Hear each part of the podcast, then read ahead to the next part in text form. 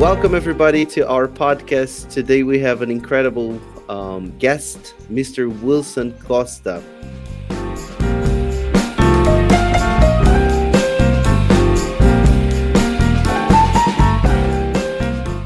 Sejam todos bem-vindos. Hoje a gente tem um convidado incrível, aluno nosso da Unity Orlando, Wilson Costa. Wilson, seja muito bem-vindo, viu?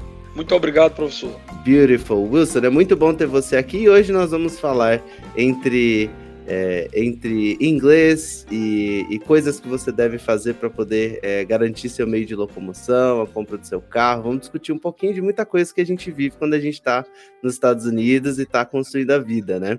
É, e coisas essenciais como inglês, eu diria, né, Wilson? Mas antes disso, conta um pouquinho para o pessoal que está ouvindo a gente é, quem é você, o que, que você faz, em qual estado você está.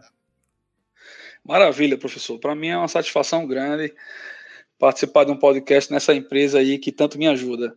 Primeiramente, bom dia a todo mundo, to todos os ouvintes, né? Todo mundo que está nos ouvindo. Eu me chamo Wilson Costa, é, tenho uma formação de direito, sou advogado no Brasil é, imigrei para cá, para os Estados Unidos, faz um ano e oito meses, no qual já tinha. É, já exercia o comércio de autos no Brasil já há um bom tempo. E haja vista minha OAB, né, minha, minha validação do meu curso aqui para exercer a advocacia, não se perfaz.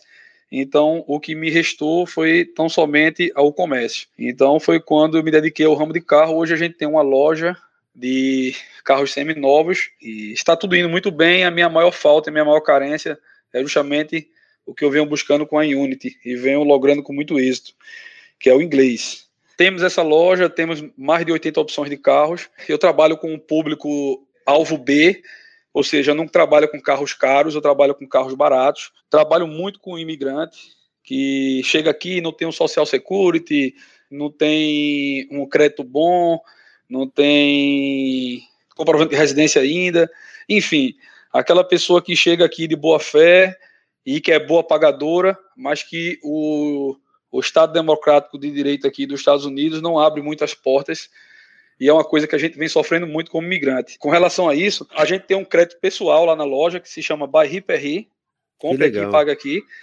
E esse crédito pessoal é, é um crédito que que é bancado pelo grupo da, nosso mesmo, é, é, não é por banco, por nada, então a gente tem uma liberdade de fazer o, o negócio da forma que a gente bem quer.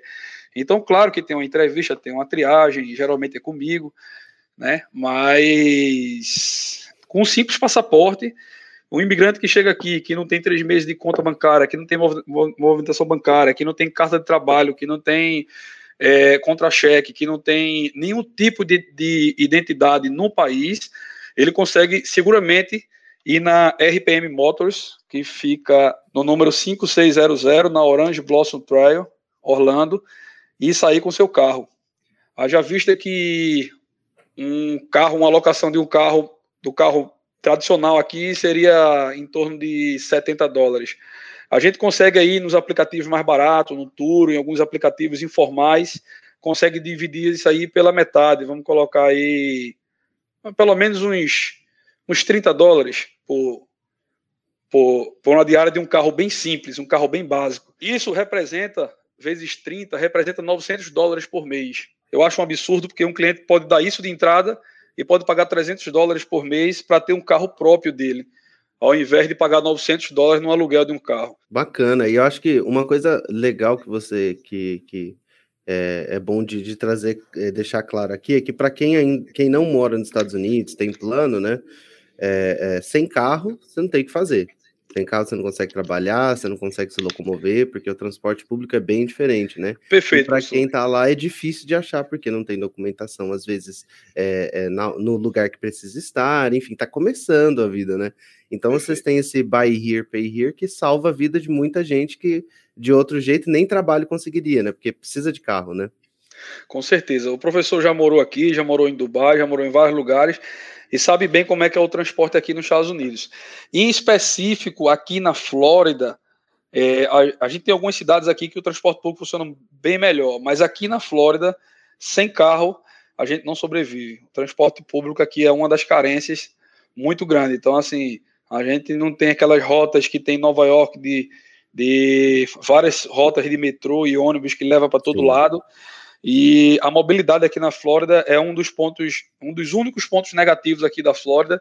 Haja vista ter um clima tropical muito parecido com o nosso, ter uma grande colonização de brasileiros que se faz sentir mais confortável com relação a isso. Tem vários pontos positivos, mas um dos pontos negativos é justamente a mobilidade.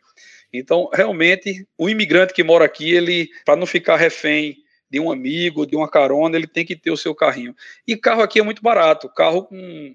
Seguramente aí um carro inicial aí, com 2 mil dólares, você pode comprar um carro. Então, o carro aqui é muito barato. E aí você compra um carrinho mais fraquinho, e aí depois você. A gente tem um projeto lá de fidelização que todos os carros que a gente vende, a gente compra, a gente pega de volta como entrada no segundo carro. Portanto, aquele carro que você está comprando, ele já está totalmente revisado e a gente tem segurança em, em, em passar essa, essa, esse conforto psicológico aí é, de dizer ao cliente que a gente compra de volta. Então, você comprou um carrinho é, 2005 para ir para uma obra, para fazer um clean, para trabalhar, para dar uma aula, seja o que for ou o que você venha fazer aqui, e aí você termina de pagar, consegue adiantar ou termina de pagar rápido, porque o próprio trabalho paga, é, é, vai ser irrisória a questão do carro.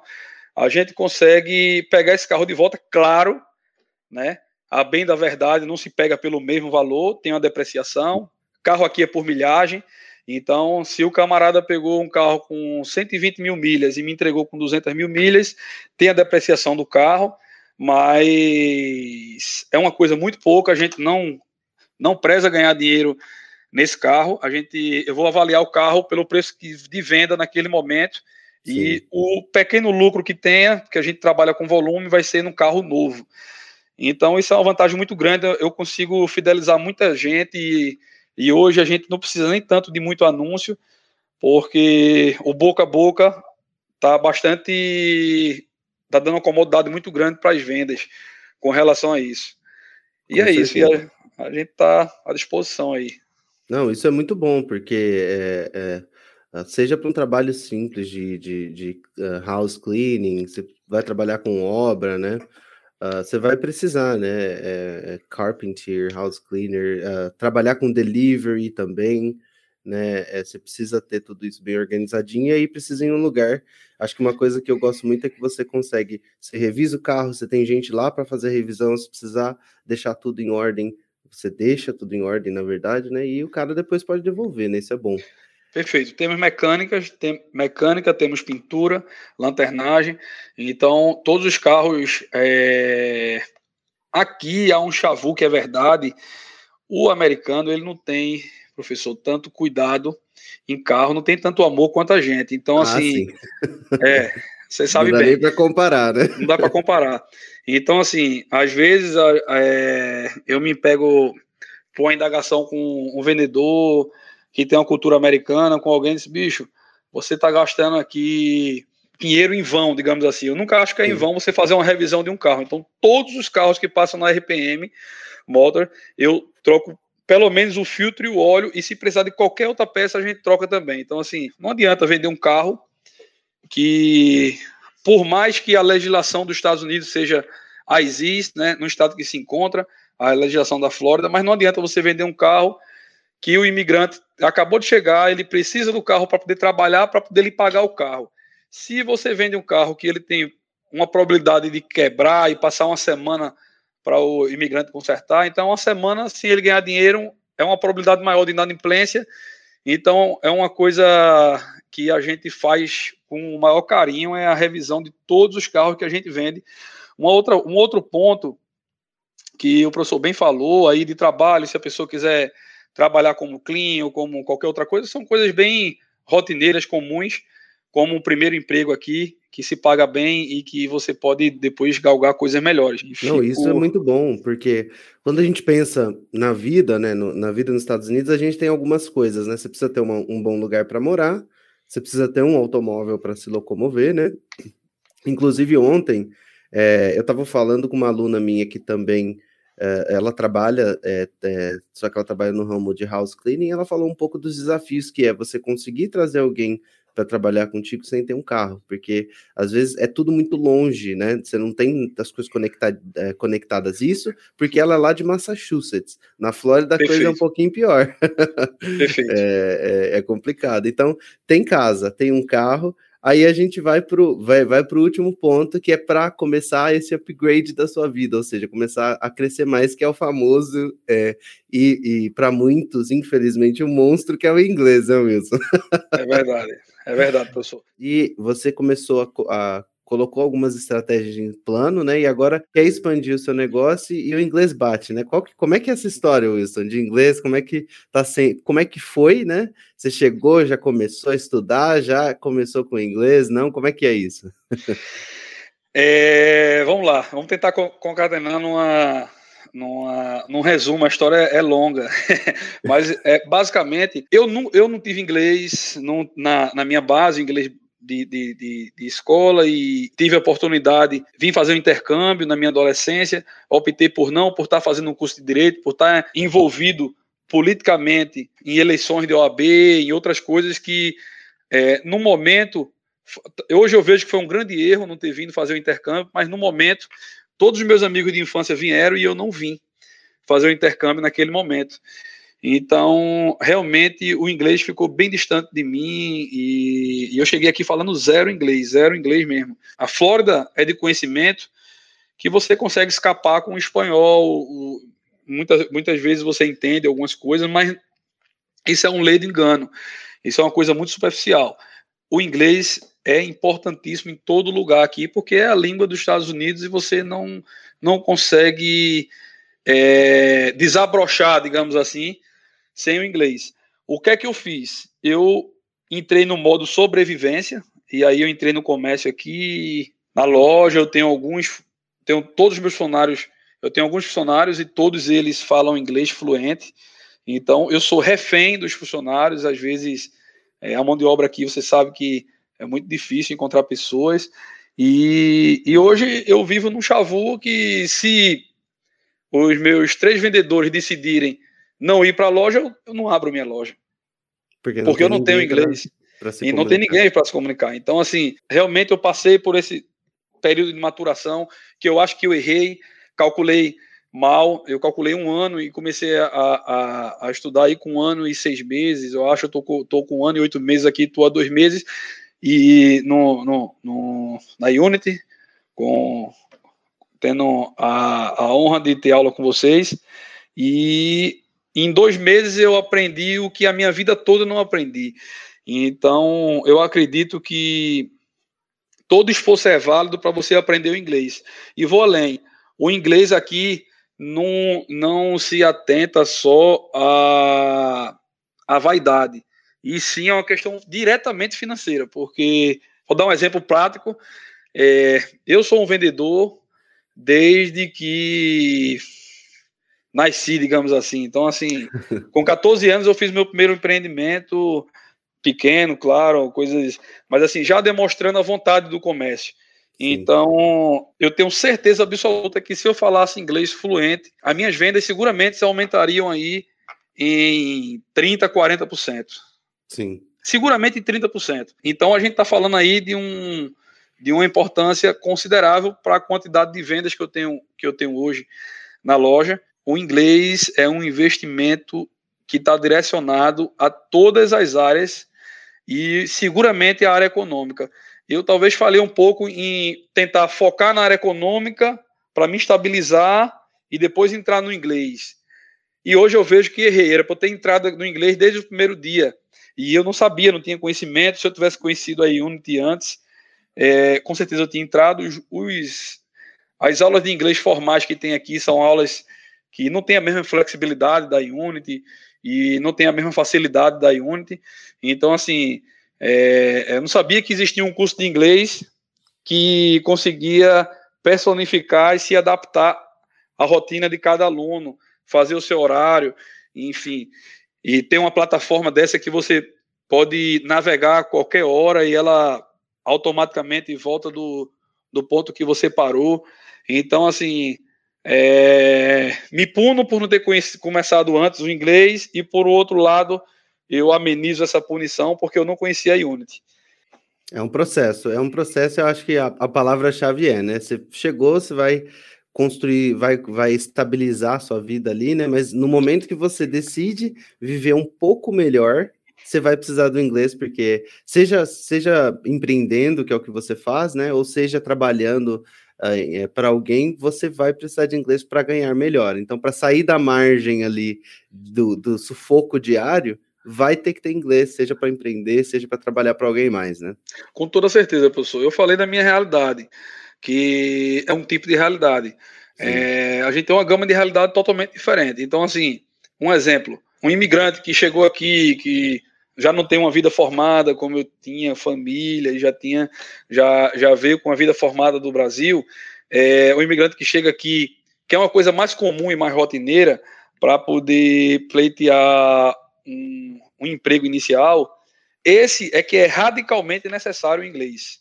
Totalmente. Esse que eu acho que a diferença de ter o inglês e não ter o inglês é, é, multiplica por três o que ele vai ganhar. Sim. Então, multiplica por três o que ele vai ganhar e divide por três o trabalho que ele vai ter. Porque carregando pedra vai ganhar X. E falando inglês sem carregar pedra vai ganhar 3x. Então, assim, é uma disparidade muito grande do ponto de vista de esforço físico e de desprendimento financeiro mental, só o simples fato de você falar o inglês. Com certeza, Wilson. E agora, para gente, é, é, a gente trazer alguns pontos importantes antes da nossa finalização, é, a, muita gente chega com esse espírito boa vontade de já começar a aprender o inglês. Tem gente que chega fazendo o ESL, né, para a questão do F1, Uh, só que vê um, um, idioma totalmente complicado, um bicho de sete cabeças, né? É, como é que foi a sua realização ao longo desses dois meses em relação ao inglês, o que ele é e como aprendê-lo? É, professor, fica. Eu fico um pouco acanhado de falar, eu fico com medo que, que o ouvinte possa entender que eu estou exagerando alguma coisa, mas, mas é, é realmente é, é um processo interessante. O inglês, para mim, é, era um bicho de sete cabeças mesmo, sabe? Sabe aquilo que muitas vezes, com palavras similares ao português, eu não tinha um bloqueio, não conseguia ler nem palavras similares ao português por ter esse bloqueio. E essa metodologia que a gente vem fazendo vem, vem abriu muito a minha cabeça. Então, assim, é, hoje eu vejo que o inglês é uma coisa muito simples. Eu acredito que há um mercado aí por trás disso de vender a dificuldade para ganhar a facilidade, né? É, eu acredito que deve ter esse mercado aí, infelizmente, mas assim fica difícil de, de, de, de falar no podcast, porque eu estou falando no podcast que, com, com a Unity, mas realmente o fato é verídico. Eu indiquei para vários amigos meus pessoais, inclusive vários deles não se inscreveram ainda, alguns talvez sim, eu não sei, mas vários deles não se inscreveram ainda e só vão acreditar mesmo quando quando eu estiver falando fluentemente inglês logo logo e aí com certeza é muita gente aqui é como São Tomé, né? Só acredita quando vê, mas é uma coisa difícil de, de descrever. É, o inglês é muito fácil quando se explicado do ponto de vista correto de se explicar. Só tenho a agradecer aí, professor.